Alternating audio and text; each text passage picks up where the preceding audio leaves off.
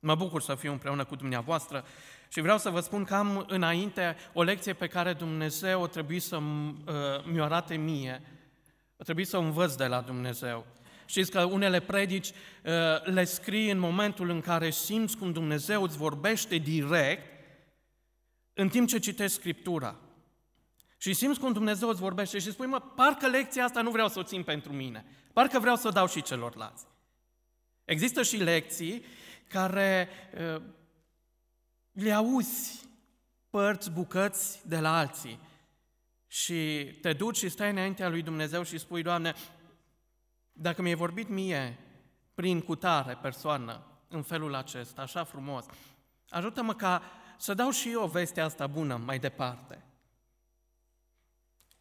Există și lecții pe care le înveți din greutățile și din încercările vieții. Ceea ce vă aduc în față este o lecție pe care am învățat-o când am trecut prin Valea Umbrei Morții și nu vă gândiți la o boală, nu despre asta vorbesc, ci la o întâmplare care mi-a lăsat un gol adânc în inimă. Și stăteam înaintea lui Dumnezeu și întrebam, Doamne, cum trebuie să reacționez? Care trebuie să fie reacția mea la un lucru atât de neașteptat care o dat peste mine? Și Dumnezeu mi-a dus aminte un verset pe care vi-l aduc astăzi dumneavoastră. Și versetul acesta este unul simplu care face parte din predica de pe munte a Domnului Isus.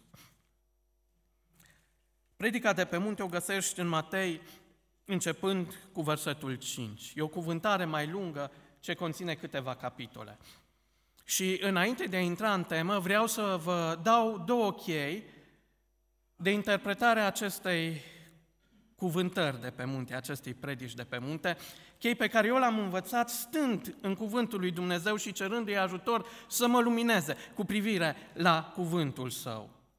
Și dacă vrei să înțelegi bine predica de pe munte, trebuie să înțelegi înainte de toate că există uh, în această predică o valoare temporală de timp și de geografie și apoi există o valoare în termenii folosiți în ea.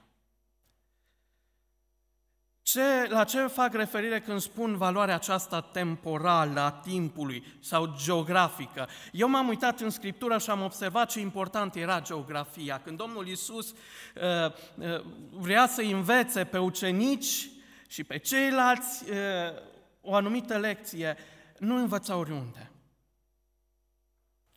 Și m-am uitat în Scriptură și am înțeles că Domnul Iisus anumite lecții le dă pe munte – lecțiile alea nu le poți învăța în vale. Dacă ești în vale, nu poți să înveți lecțiile de pe munte.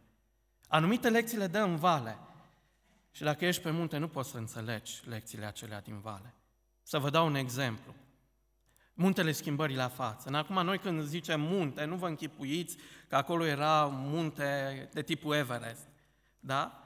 Erau munți mici, dealuri și uh, Domnul Iisus se duce cu câțiva din ucenicii lui și se schimbă la față. Acum, pe muntele schimbării la față, nu mai poți să vorbești de credință, de lecția credinței, așa Că vezi, în fața ta, cunoști, știi că e adevărat, că totul se produce în fața ta. N-a fost o lecție a credinței, a fost o lecție a descoperirii a planului Dumnezeu și a Fiului Său, Domnul Isus Hristos. Știți când a început lecția credinței? când au coborât de pe muntele schimbării la față și au dat acolo de un îndrăcit. Și mulți din ucenici n-au știut și n-au putut să-l vindece. Și aici e lecția credinței. Domnul Iisus se uită la ei în vale și spune, nu aveți credință, nu aveți credință. E atât de tragic și de dramatic lucrul ăsta. Există lecții ale încrederii totale în Dumnezeu pe care le înveți pe mare – nu pe o mare liniștită și pașnică, ci pe o furtună puternică. Numai atunci poți să înveți când vezi cum valul vine, ca un zid, și e gata, gata să te loviască. Numai atunci poți să înveți mai mult decât orice. Relația cu Dumnezeu, în credința aceea care lasă totul în mâna Lui, în credința aceea într-un Dumnezeu care poartă de grijă. Și vreau să vă spun că lecția aceasta sau predica de pe munte nu se poate învăța nici dacă ești în vale, nici dacă ești pe mare. Lecția aceasta a predicii de pe munte o înveți când ești pe munte. Versetul 1 din capitolul 5 din Matei spune așa, când a văzut Iisus noroadele, s-a suit pe munte și după ce a șezut jos, ucenicii lui s-au apropiat de el. Noi trecem peste anumite uh, lucruri, uh, poate ni se par niște gesturi banale, dar o, o mare însemnătate. Cuvintele astea nu le-a putut spune Domnul Isus decât pe munte și aproape de ucenici sau când ucenicii s-au apropiat de Domnul, când aveau legătura aia strânsă. Și mi-amintesc ce important era muntele pe Domnul, pentru Domnul Isus Hristos când vrea să se roage. Știți unde se ducea? Pe munte să se roage. E locul acela în care ești aproape de Dumnezeu. Și ce lecții prețioase poți să înveți în unitate cu Tatăl. Și dacă te uiți în Matei capitolul 5, în Matei capitolul 6, în Matei capitolul 7, vei vedea ce lecții prețioase îs pentru copiii lui Dumnezeu. O să desprind una imediat. Deci există partea asta temporală, geografică, în care îți dai seama că nu poți să înveți anumite lucruri decât dacă ești în locul în care trebuie și la momentul în care trebuie. Și mai există explicarea termenilor. Pentru că sunt câțiva termeni aici și sunt câteva învățături care, interesant, sunt legate unele de altele. Și eu am, am vrut să leg aceste învățături începând de la fericire. Și mi-am dat seama că fac o greșeală. La fericire nu încep cu fericirea, la fericire ajungi.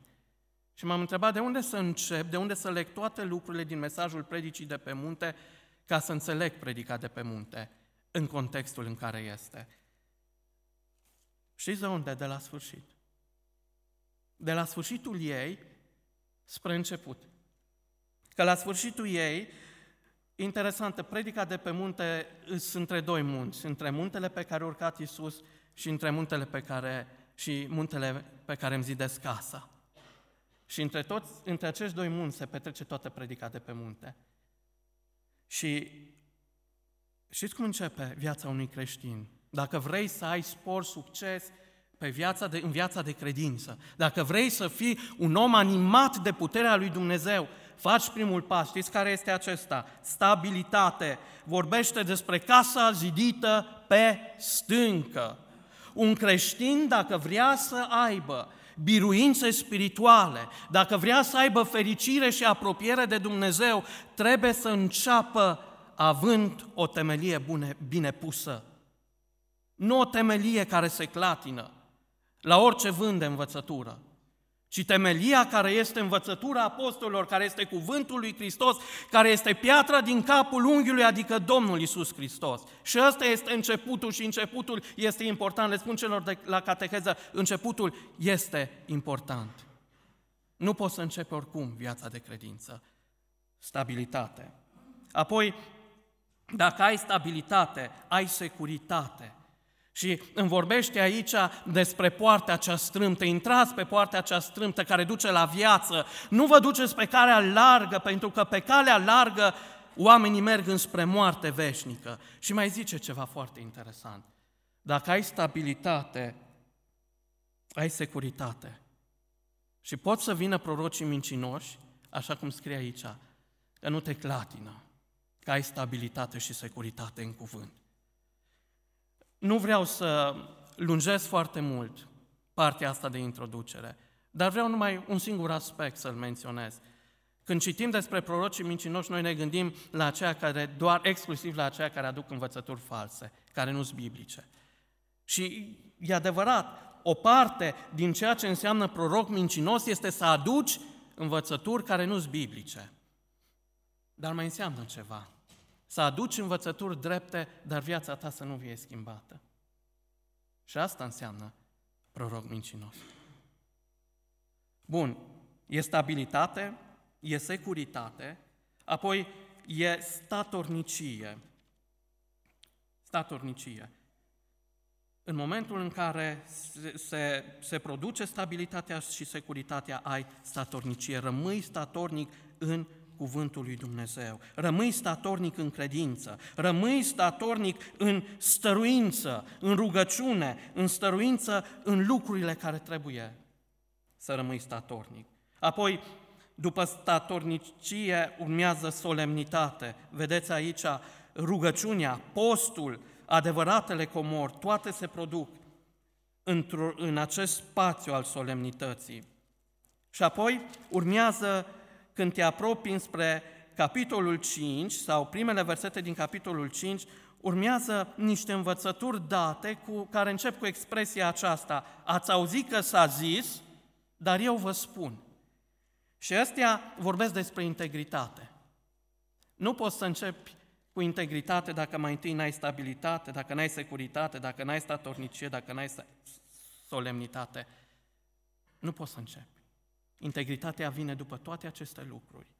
Și apoi îmi vorbește în primele versete ale capitolului 5 despre lumina lumii, strălucire. Dacă ai toate ce le-am spus mai înainte, vei avea și strălucire. Vei avea viața schimbată și lumea va observa lucrul acesta. Și nu în ultimul rând ajungem la fericire sau la seninătate sau serenitate.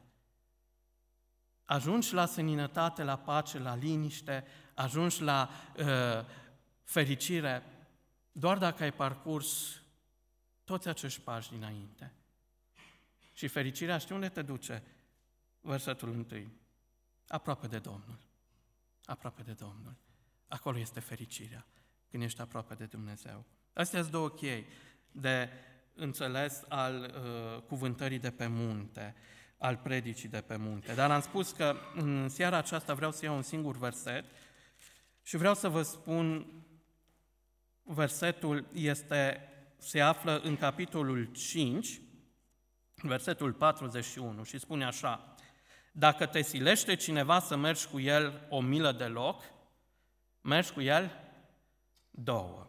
Acum eu am schimbat un pic mila, am zis kilometru, că nu e diferență foarte mare. Că dacă vorbesc despre mila romană, că aici e mila romană, limba română poate să înțeleagă două aspecte, fie că e vorba de un drum, fie că e vorba de milă, ca emoție. Și atunci, ca să nu vorbesc despre lucrurile astea, am zis kilometru. Cu asta suntem mai, nu, mai acasă la noi, kilometru. Deci spune așa, dacă se silește cineva să mergi cu el un kilometru, mergi cu el doi. Și titlul învățăturii din această seară este creștinul de la kilometrul 2. Despre el aș vrea să vorbesc. Despre creștinul acela care e uh, matur, creștinul acela care face mai mult decât ceea ce este silit de lege, care ce este silit de păstor, ceea ce este silit de biserică, ceea ce este silit de oricine altcineva, face un pas în plus, dincolo de ceea ce este silit să facă. Și despre el aș vrea să vă vorbesc în seara aceasta în câteva cuvinte. Acum trebuie să înțelegem că există un context. La ce se refera Domnul Isus ca un context istoric când vorbea despre această silire? Romanii aveau niște legi foarte grele care le-au impus evreilor. Și o astfel de lege spunea așa, dacă un roman căra ceva și era greu și nu mai putea să care, în momentul acela trebuia să se uite în jurul lui. Și pe cel mai apropiat bărbat, fie că vorbim despre băiat, fie că vorbim despre tânăr, fie că vorbim despre adult, dar striga spre el, îl chema la el și spunea, legea impune să iei această povară și să o duci un kilometru pentru mine. Și nu conta că era bolnav sau neputincios, nu conta că era pe grabă, nu conta nimic din toate astea, trebuia să se supună legii. Și făcea primul kilometru, luând greutatea. Gândiți-vă că atunci când Domnul Iisus Hristos a căzut sub povara crucii, lucrul ăsta s-a întâmplat. Nu o să care romanii crucea. Și atunci îl lua pe un evreu și spune, tu, tu vei duce crucea de aici până la locul acela, pentru că este legea care te obligă să faci lucrul acesta. În acest context, Domnul Isus spune așa, dacă te obligă cineva să faci un kilometru, un roman, tu fă o surpriză, mai fă unul. Ce Mesia este acesta?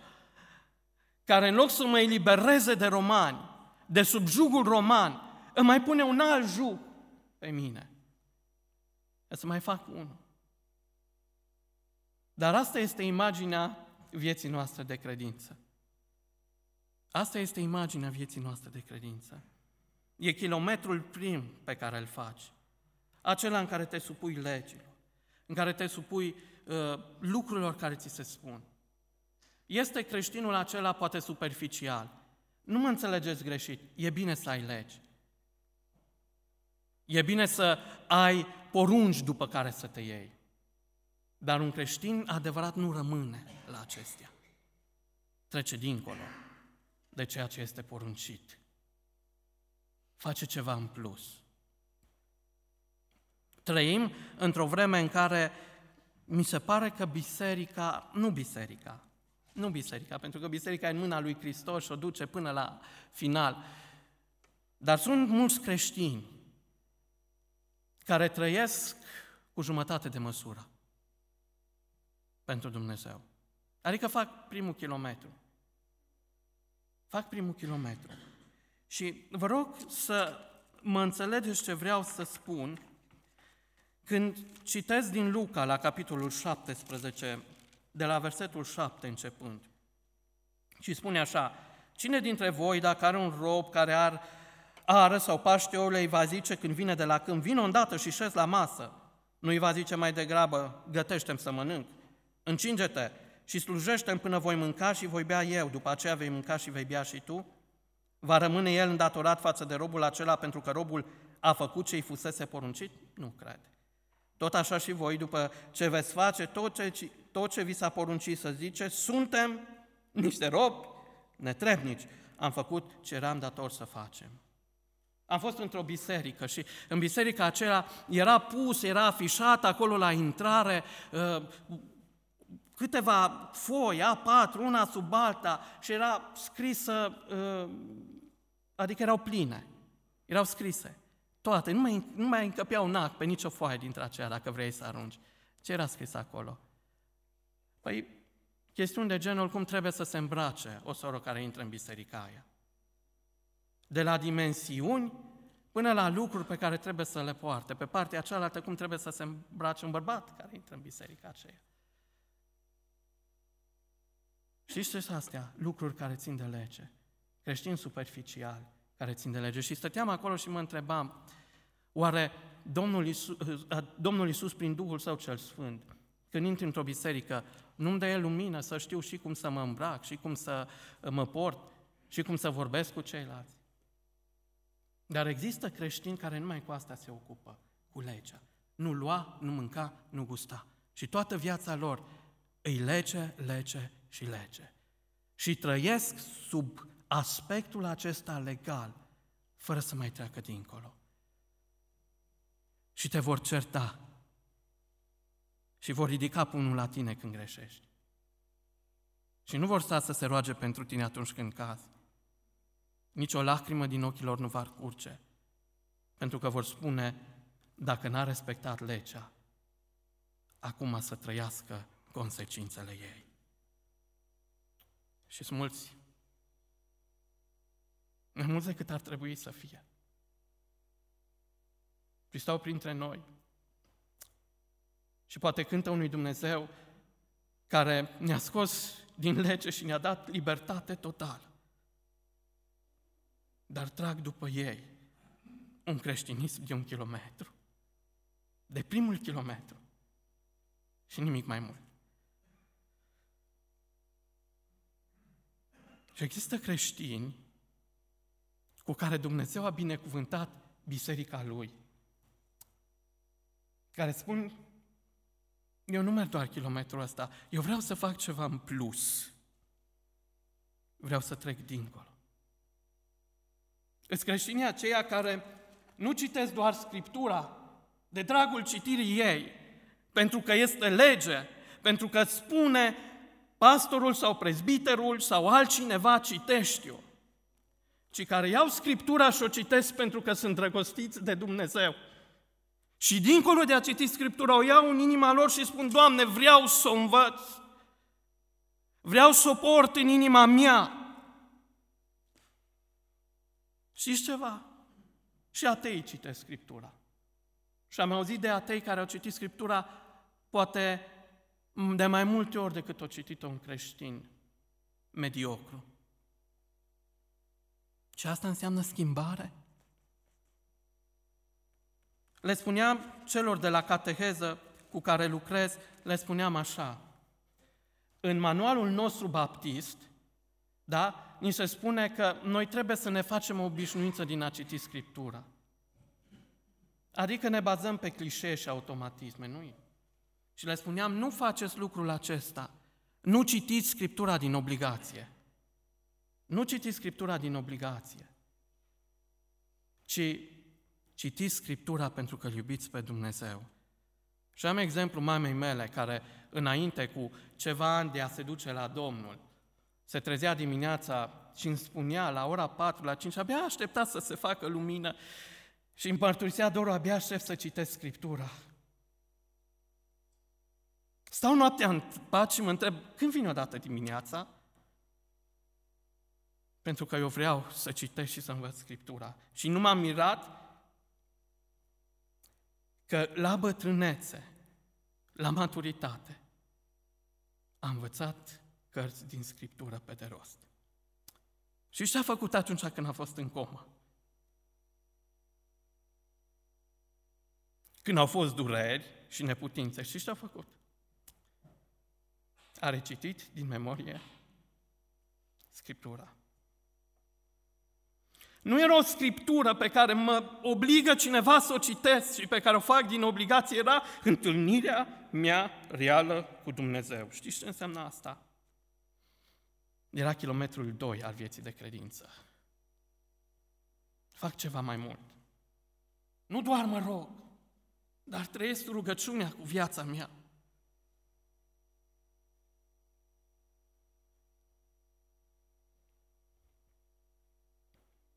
Este acel în plus pe care suntem chemați să-l facem ca și creștini și asta, în plus, kilometrul ăsta 2, care o facem din dăruire, care îl facem din dorință. Asta ne va binecuvânta. Primul kilometru e datorie, al doilea kilometru e dorință. Și Dumnezeu nu ne-a lăsat pradă doar datoriilor. Dumnezeu pentru că știa că suntem așa construiți în așa măsură încât să ne apropiem de El, a creat și dorința, a creat al doilea kilometru. A creat posibilitatea de a merge mai departe. Slăvit să fie numele Lui. Primul kilometru e natural. Poți să-l faci, poți să ții de lege. Exact ca tânărul care a venit la Domnul Isus, eu am respectat legea de la începutul vieții mele, din copilărie. Și până acum și vreau să am viața veșnică. Și și ce zice Iisus în traducere liberă? Ai mers doar în kilometru. Dacă vrei să ai viața veșnică, du-te și al doilea. Dar nu obligat de învățăturile care le-ai primit de acasă.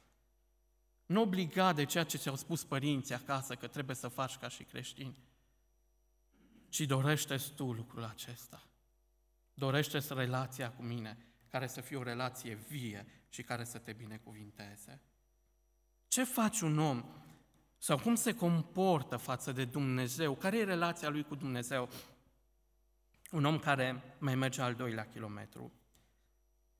Un creștin dedicat. Sunt trei lucruri despre care vreau să vă vorbesc și încerc să nu trag de timp foarte mult. Trei lucruri. În primul rând, ascultă. Un creștin ascultă de voia lui Dumnezeu și de îndemnul lui Isus. Dacă te uiți la aceste expresii, pentru că sunt câteva versete care vorbesc despre aceste expresii care v-am spus, despre această expresie, ați auzit că s-a zis, dar eu vă spun. Începem versetul 21 și zice așa, ați auzit că s-a zis celor din vechime să nu ucizi. Oricine va ucide va cădea sub pedeapsa judecății. Asta e creștinul de primul kilometru, nu ucide, dar nici creștinul de al doilea kilometru, dar veți vedea ce vreau să spun mai încolo. Nu ucide, da? Asta e legea. Asta e legea dată de Dumnezeu să nu ucizi. Și spune mai apoi, dar eu vă spun că oricine se mânie pe fratele său, va cădea sub pedeapsa judecății. Și oricine va zice fratelui său prostule, va cădea sub pedeapsa soborului. Iar oricine va zice nebunule, va cădea sub pedeapsa focului ghenei. La primul kilometru nu ucizi. Și mulți care ne zic, bătându-se aproape în piept, apoteotic, spun așa, eu n-am dat în cap la nimeni, eu n-am ucis pe nimeni. N-ați auzit? Sunt mulți care zic așa, nu?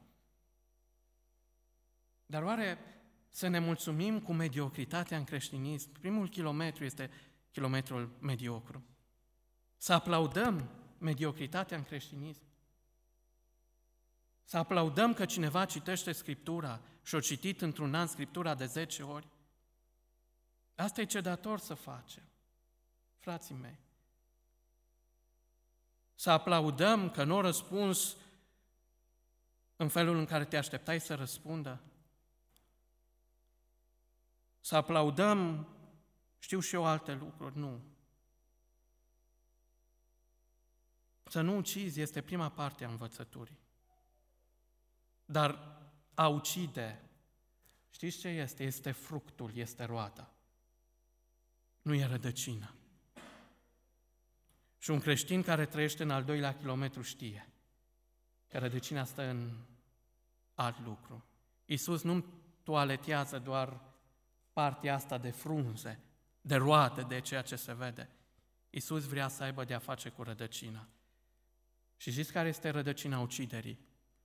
Rădăcina uciderii este mânia și frustrarea.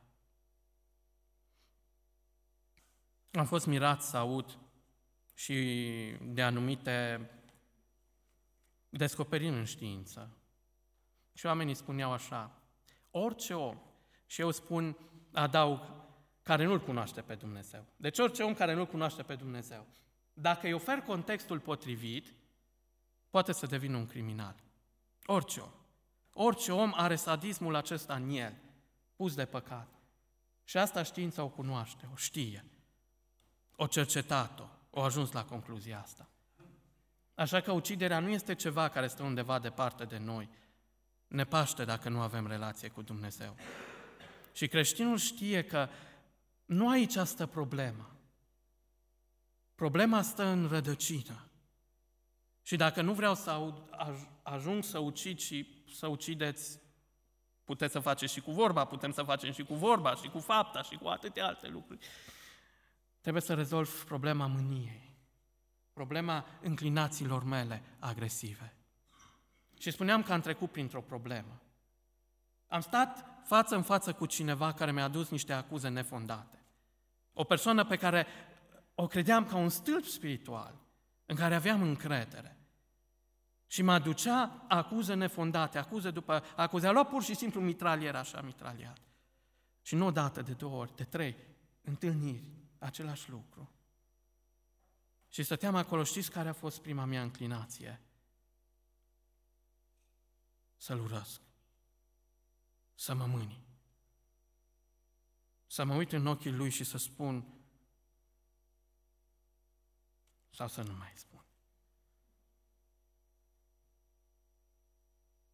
Și Dumnezeu m-a învățat că nu ura pe care El o arată față de mine îmi creează mie probleme, ci răspunsul meu la ura pe care El mi-o arată. Și chiar dacă este, zic eu, făcută pe nedrept. Și în momentul acela am spus, Doamne, iartă-mă. Deși e greu. Nu e ușoară viața de credință. E greu să ierți acelea care îți greșește. Dar vreau să vă spun ceva, eu nu vreau să fiu un creștin care să mă opresc la primul kilometru. Vreau să mă duc dincolo. Și să-L fac pe Dumnezeu, cum spune Țefania, să nu mai poată de bucurie pentru mine. că învăț să las deoparte mânia mea, frustrările mele și să-i spun lui Isus, Doamne, curățește-mă și fă-mă să iubesc. Asta înseamnă să mergi încă un kilometru. Apoi spune așa, dacă îți aduci darul la altar în închinare și știi că ai o problemă cu fratele tău, rezolvă problema. Nu lăsa să apună soarele peste mânia ta, asta înseamnă să mai mergi un kilometru. Apoi spune în versetul 27, ați auzit că s-a zis celor din vechime să nu prea curvești. Am înțeles că următoarea lecție de studiu asta ar fi, nu? A fost, ok. Dar eu vă spun că oricine se uită la o femeie ca să o poftească și a, a și prea curvit cu ea în inima lui. Înțelegeți? Nu doar să prea curvești, dar creștinul care mai merge uh, încă un kilometru spune, nu-ți mulțumi doar cu ideea de a nu înșela nevasta, dar trebuie să încurăți mintea, să fiu curat, să mă feresc de pofte, să mă feresc de toate lucrurile acestea. Asta înseamnă să mai faci un kilometru. Durerea mea, și vă mărturisesc aici, pentru că nu sunt camere de filmat sau înregistrări. Și vă mărturisesc așa, există tineri, băieți și fete, care se confruntă cu problema pornografiei. Și strigă și cer ajutor. Trebuie să învățăm că în astfel de cazuri există posibilitatea de ieșire să mai facem cu un pas. Să biruiești toate lucrurile astea și să depărtezi de pofte, să te depărtezi de lume și să trăiești pentru Dumnezeu.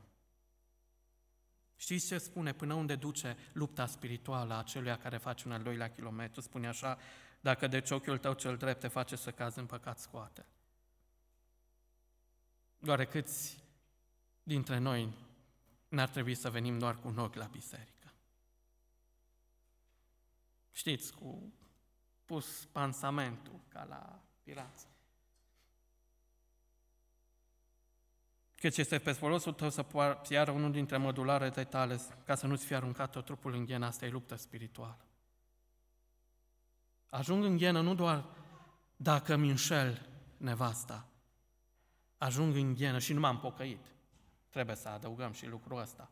Că dacă există pocăință, slavă Domnului, ajung în ghenă și dacă poftesc și nu pocăiesc de lucrurile astea. Apoi vorbește despre despărțire, divorț, nu vreau să intru aici.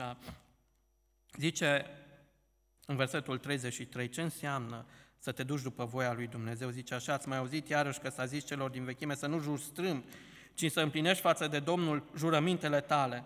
Dar eu vă spun să nu jurați nici de cum, nici pe cer, pentru că este scaunul de domnia lui Dumnezeu, nici pe pământ, pentru că este așternutul picioarelor lui, nici pe Ierusalim, pentru că este cetatea marelui împărat. Să nu juri nici pe capul tău, căci nu poți face un singur păr alb sau negru.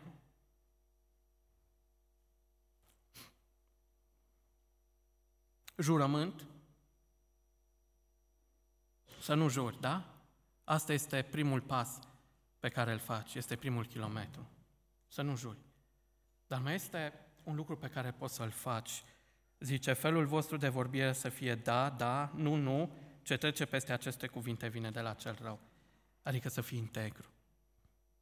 Știți cine de obicei folosește juruințe sau acela care de obicei calcă strâmb? Care nu se prea ține de ele sau care nu prea uh, uh, spune adevărul. Și ce ne cheamă, la ce ne cheamă Dumnezeu? Nu să demonstrăm prin juruințe că spunem adevărul și că suntem ani de cuvânt, ci trebuie să trăim în integritate, pentru că atunci când zicem da, toți oamenii din jurul nostru să știe că dau lui da și nu lui e nu să știe că nu le încurcă, să știe că spune adevărul, că trăim în adevăr, că ne place să-l povestim, că ne facem să-l trâmbițăm. Asta înseamnă să mai mergi încă un kilometru. Apoi, spune aici, ați auzit că s-a zis ochi pentru ochi și dinte pentru dinte. Dar eu vă spun să nu vă împotriviți celui ce vă face rău, ci oricui te lovește peste obrazul tău, întoarce și pe celălalt. Oricui vrea să se judece cu tine, să-ți ia haina, lasă și cămașa. Dacă se silește cineva să mergi cu el o milă de loc, mergi cu el două. Celui ce îți cere dă și nu întoarce spatele celui ce vrea să împrumute de la tine. Ați auzit că s-a zis să iubești pe aproapele tău și să urăști pe vrăjmașul tău. Și vă rog frumos să rețineți minte toate imaginile acestea pe care vi le-am citit acum, pentru că vom reveni la ele. Și ce e aici? Un creștin de primul kilometru își caută întotdeauna dreptate. N-ați auzit spunând, dar ce creștinii trebuie să fie preșul celor de afară? Trebuie să fie proști? Scuzați expresia. Nu trebuie să-și arate și un pic de șmecherie, un pic de, cum zicem noi, golăn, cum zic cei din afară, golăneală. Adică că e descurcăreț, că știe, nu trebuie să fie tot timpul uh, slujitorul acelora de afară. Eu nu zic că un creștin trebuie să fie preșul celor de afară, dar parcă am ajuns să ne căutăm prea tare dreptatea, încât am uitat să facem al doilea kilometru și anume să iertăm. Să iertăm aceluia care ne greșește. Să iertăm aceluia care ne fură. Să iertăm aceluia care intră în spațiul nostru și ne-l violează. Să, intrăm, să iertăm aceluia care ne agresează. Să iertăm aceluia care își bate joc de noi. Să iertăm aceluia care păcătuiește înaintea noastră și ne greșește. Să iertăm. E greu așa, nu e ușor. E până la urmă o, o luptă spirituală să împlinești toată voia lui Dumnezeu. Știți ce înseamnă toate astea? Dacă le împlinești, ești un creștin matur care a făcut și al doilea kilometru. Dacă împlinești toate lucrurile astea, ai înțeles de fapt că Isus le împlinește în tine și prin tine, că nu poți să le împlinești unul singur, că sunt niște lucruri supranaturale. De aceea v-am spus, dacă ești în al doilea kilometru, nu mai lucrezi cu lucruri naturale, ci cu lucruri supranaturale. Vreau să vă întreb dacă există acum în inima dumneavoastră o persoană față de care trăiți și nutriți resentimente. Ați iertat în totalitate? Dacă nu, și mă pun și pe mine aici, suntem creștini de primul kilometru. Căldicei. Și unora Dumnezeu le va spune, am să te vărzi în gura mea. Am să te vărzi în gura mea. Pentru că nu ești creștinul acela care să trăiască cu puterea lui Dumnezeu și cu puterea lui Dumnezeu să te transformi pe tine și să-i transformi pe ceilalți. Asta e primul pas. Dacă vreau să trăiesc și să fac un alt pas, un al doilea kilometru, trebuie neapărat să urmez voia lui Dumnezeu. Și voia lui Dumnezeu nu este un cuvânt pe care îl împlinesc doar de jumătate, ci este un cuvânt pe care îl împlinesc în totalitate. Să ne ajute Domnul la lucrul acesta. Apoi, nu doar că trebuie să împlinim îndemnul lui Isus, dar trebuie să trăim la așteptările Domnului Isus. Și ce spune în versetul 45? Faceți toate lucrurile astea ca să fiți fii ai Tatălui vostru care este în cerul. Că cel face să răsară soarele său peste cei răi și peste cei buni și dă ploaie peste cei drepți și peste cei nedrepți. Știți ce spune aici? Nu vă uitați la evenimentele care se petrec în viețile oamenilor. Că noi suntem câteodată ispitiți să zicem, dacă ăsta trece prin suferință, după suferință, după suferință, ne uităm în viața credinciosului respectiv și întrebăm ce-a făcut? De ce atâta suferință? Ce păcate are ascunse? Ce lucruri nerezolvate? De ce atâta suferință? Și ideea noastră este când vedem un om care e plin de binecuvântări date de Dumnezeu să spunem, e un om sfânt. A trăit așa cum trebuie. Și spune, Biblia nu e așa. Dumnezeu dă binecuvântare și peste cel drept și peste cel nedrept, și peste creștin și peste cel necreștin, și peste cel ce crede și peste cel ce e ateu. Peste toți Dumnezeu dă binecuvântare. Dar care este sau unde este diferența? Nu stă în binecuvântarea pe care am primit-o, ci în felul în care eu sunt și trăiesc prin felul că mă asemăn cu Tatăl. Aici se face diferența. Mă asemăn cu Tatăl care este în ceruri. Mi-a plăcut ce s-a discutat la rugăciune, exact despre lucrul acesta. Mă nasc în familia lui Dumnezeu, deși trăiesc am emoțiile oamenilor din jurul meu, trăirea mea e diferită. Aud oameni care spun, eu nu pot să vestesc celorlalți despre Dumnezeu decât în momentul în care Dumnezeu îmi creează contexte să le vorbesc. Dar Dumnezeu nu creează contexte să vorbești, El te face pe tine să-ți creezi contextul în care să duci Evanghelia. Și știți care e primul pas să-ți creezi un asemenea context? Să te asemeni cu Tatăl. Să fii diferit de toți ceilalți. În suferința cea mai mare, dacă lumea din jurul tău va observa că ești diferit, că trăiești altcumva, se va întreba ce cu omul ăsta. Ceva nu în regulă. Și când te vei duce cu demnitate, după ce ai trecut cu demnitate prin suferință și vei spune despre Dumnezeu, omul acela va asculta, pentru că nu ești ca el. Ai în tine sămânța Tatălui. Trăiești în alt fel. Vede în fața lui un om transformat, care nu mai trăiește în neputința acestei lumi. Dar dacă vecinii noștri aud certuri, scandaluri, nemulțumiri, bârfe, colegii noștri, familia noastră nemântuită, ce context mai pot să creez să le vorbesc despre iubirea lui Dumnezeu? Când cu câteva secunde, minute, ore, zile în urmă m-am arătat nemulțumit.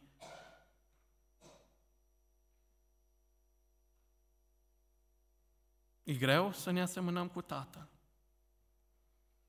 Dacă ar fi după putințele noastre, ar fi imposibil ar fi imposibil. Și veți vedea de ce în câteva minute. Știți ce spune aici Domnul? Versetul 48, ascultați care e așteptarea lui Isus de la mine. Așteptați cum trăiește un creștin care a adus, a ajuns pe al doilea kilometru. Voi fiți dar desăvârșiți, după cum și Tatăl vostru cel ceresc este desăvârșit. Acum asta nu înseamnă fără de păcat, ar fi fost bine. Dacă suntem în trupul ăsta, mai suntem ispitiți, mai păcătuim. Când vom fi scoși din el, vom fi fără de păcat. Dar ce înseamnă? Înseamnă să faci ceea ce Isus ar face dacă ar fi în locul tău. Era o brățară pe care noi tinerii, când eram ă, vremurile de mult apuse, tineri, adolescenți, și purtam cu inițiale uh, americane sau englezești, da? What would Jesus do? Adică ce ar face Isus în locul tău? Și aveam asta pe, pe mână, pe, ca o brățară. Și când intervenea ceva, era aici o idee la încheietura mâinii care nu-ți dădea pace. Ce ar face Isus dacă ar fi în locul tău? Păi tu semeni cu Tatăl. Oare nu trebuie să faci același lucruri pe care le face și Tatăl? Și intru în ultimul exemplu, sau în ultimul punct. Ce face Tatăl? Tatăl să dă ca exemplu. Tatăl să dă ca exemplu. Și dacă citești Matei 5, 6, 7 continui, vei vedea că Tatăl s-a dat ca exemplu. Am spus că revin la lucrurile pe care le-am citit înainte. Ați auzit că s-a zis ochi pentru ochi și dinte pentru dinte. Ați auzit? Am auzit. Așa e gândirea lumii. Dar eu vă spun să nu vă împotriviți celui ce vă face răul. Spuneți-mi, nu a fost ăsta exemplu Domnului Isus? S-a împotrivit acelea care i-a făcut răul. Și oricui te lovește peste obrazul drept, – întoarce și pe celălalt. Și ce asta?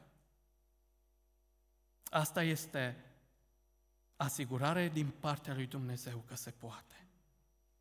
Pentru că Fiul Său a făcut lucrul acesta. Și El îmi va da putere să fac și eu astăzi. Oricui vrea să se judece cu tine și să-ți ia haina, n-au tras pentru cămașa lui la sorți.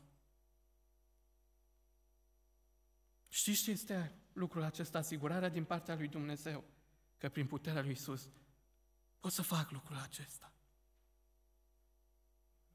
Și care exemplu Domnul Isus pentru mine astăzi, în seara asta? E că a făcut un pas și a mai făcut unul și a mai făcut unul și nu s-a oprit. De unde știu lucrul acesta?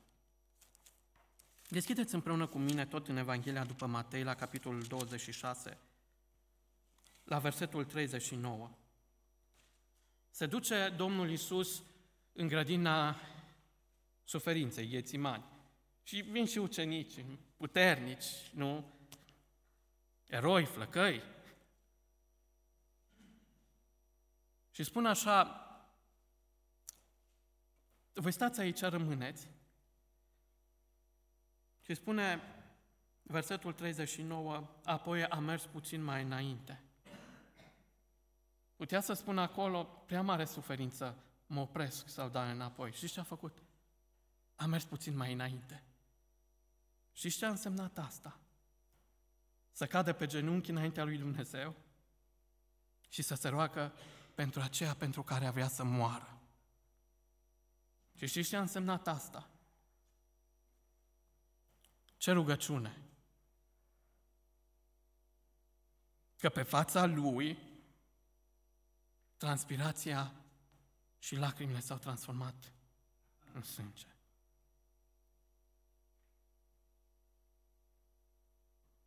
Nu era durerea suferinței, era puterea mișlocirii.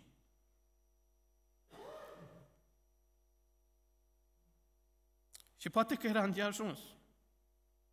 Avea dreptul să dea înapoi. Avea dreptul.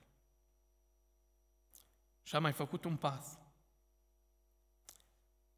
Și acolo în grădină s-a întâlnit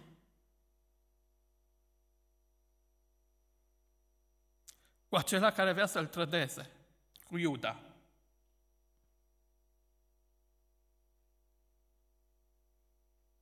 Și s-a uitat în ochii lui și a zis atât. Ce a zis? Cu o sărutare vinzi tu pe Fiul omului. Vreau să vă întreb pe voi și să mă întreb pe mine. N-am dat noi cumva oare înapoi de la prima, de la primul pas în care mijlocim pentru alții, genunchii să ni se umple de sânge și de bășici? În care postim pentru alții să ne apuce durerile de cap, de spate, de burtă,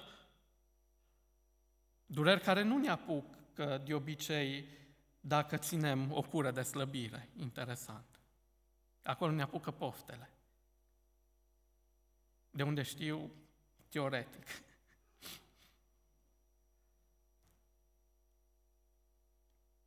Dar el a făcut pasul al doilea, s-a dus spre cel care l-a vândut și a spus așa,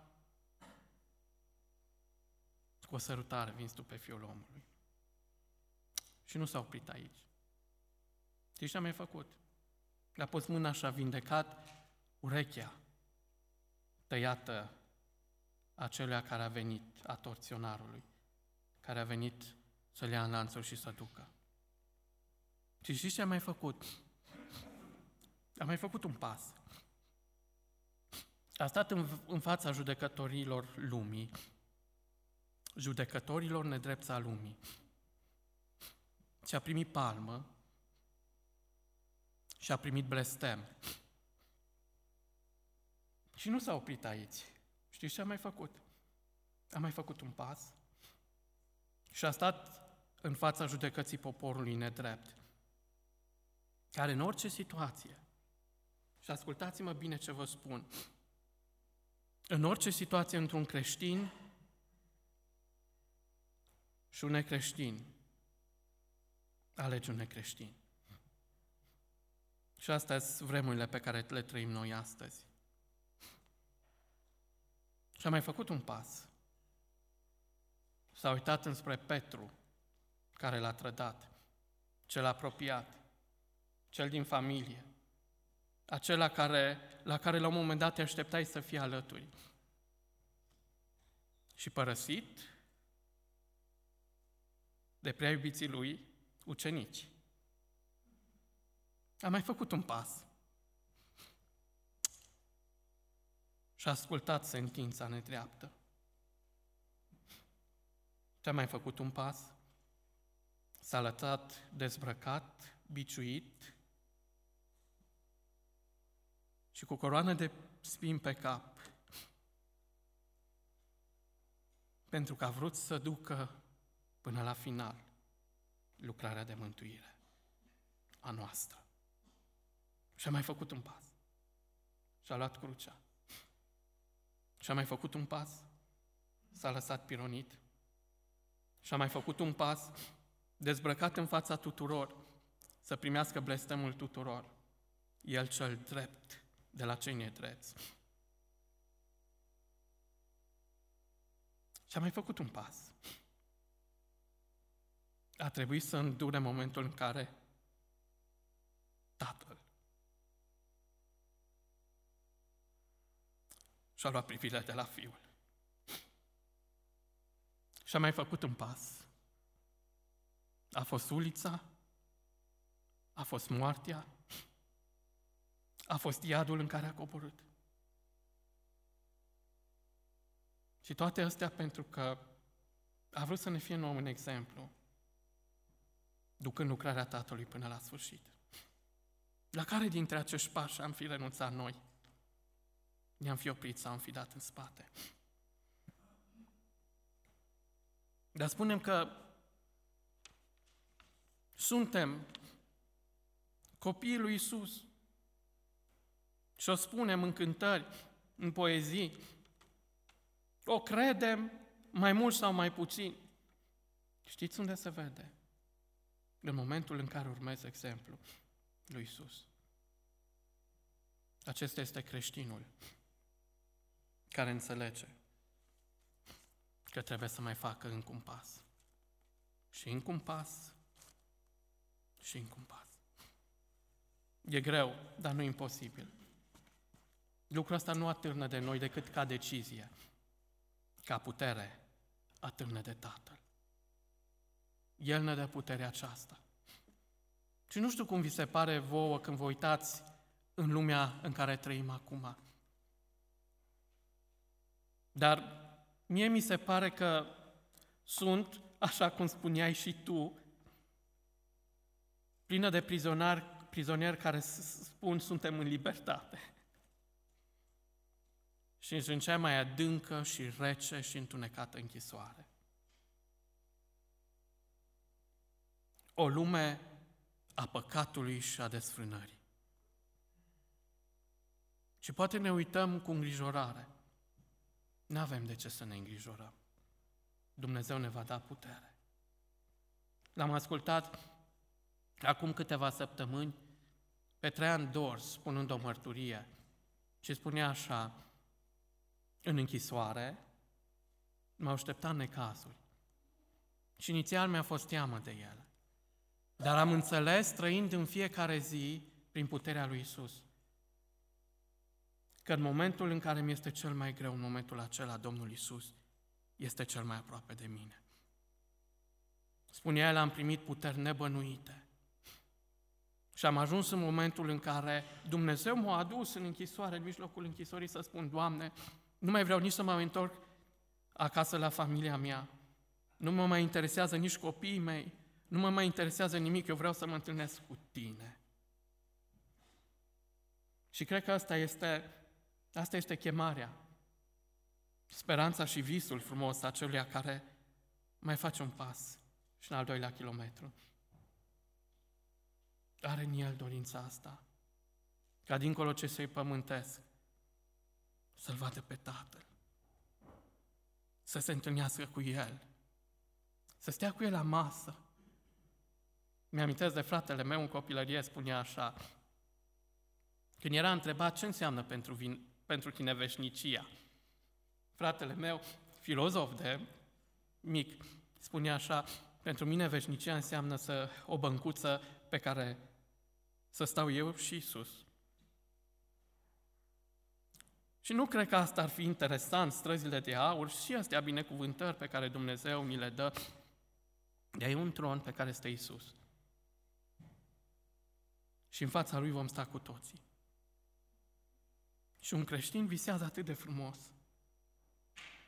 că la un moment dat se va întâlni în fața tronului cu Domnul Isus Hristos. Și cine merge un, încă un kilometru în plus? Acela care dorință și dor după venirea lui Isus. Și vă, vă doresc în acest an să faceți încă un kilometru. Da, și la sănătate, și la lucrurile astea, faceți sport, dar nu aici, spiritual, mai faceți încă un kilometru. Îndrăsniți să lucrați în afara cutiei. Îndrăzniți să lucrați în partea asta supranaturală. Și vă asigur că veți fi niște oameni binecuvântați, de care se va bucura Dumnezeu, de care se vor bucura frații de aici și biserica, și care veți face lucrări deosebite prin puterea Lui. Amin.